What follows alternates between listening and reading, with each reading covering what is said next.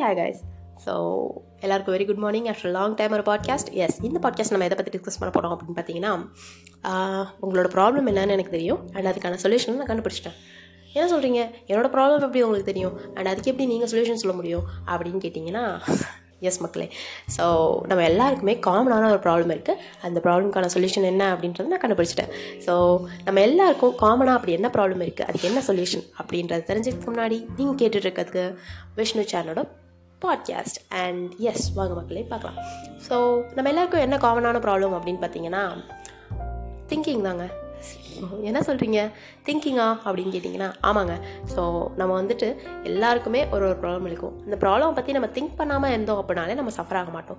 So thinking is the root cause of all the suffering அப்படின்னு நான் சொல்லுங்க don't believe everything you think அப்படின்ற புக்கிலேருந்து ஆத்தர் நியூஜன் சொல்கிறாரு ஸோ எஸ் மக்களே நம்ம எல்லாரும் ப்ராப்ளம்ஸை பற்றி அதை எப்படி சால்வ் பண்ணலாம் அப்படின்ற சொல்யூஷனை பற்றி யோசிக்கிறத விட அந்த ப்ராப்ளம் நினச்சி நினச்சி நம்ம வந்துட்டு கஷ்டப்படுறோம். ஸோ ஜென்ரலாகவே வந்துட்டு பார்த்திங்க அப்படின்னா இந்த புத்தா கூட வந்துட்டு சொல்லியிருக்காரு. உங்களை நோக்கி வந்துட்டு ரெண்டு அம்புகள் வந்துட்டு பாயும். ஒன்று வந்து பார்த்திங்க அப்படின்னா விசிபிளான ஃபிசிக்கலான ஆரோன்னு வச்சுக்கோங்க.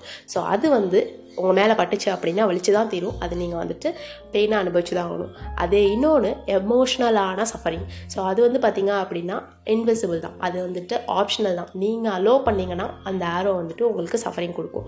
இல்லை அப்படின்னா அதை நீங்கள் தூக்கி போட்டு வேலையை பார்க்கலாம். அந்த மாதிரி தான் உங்களோட லைஃப்லேயும் ஃபிசிக்கலாக வர ப்ராப்ளம் தடுக்க முடியாது அப்படின்னா அது வந்துட்டு வேறு வழியே இல்லை நம்ம அனுபவிப்போம்.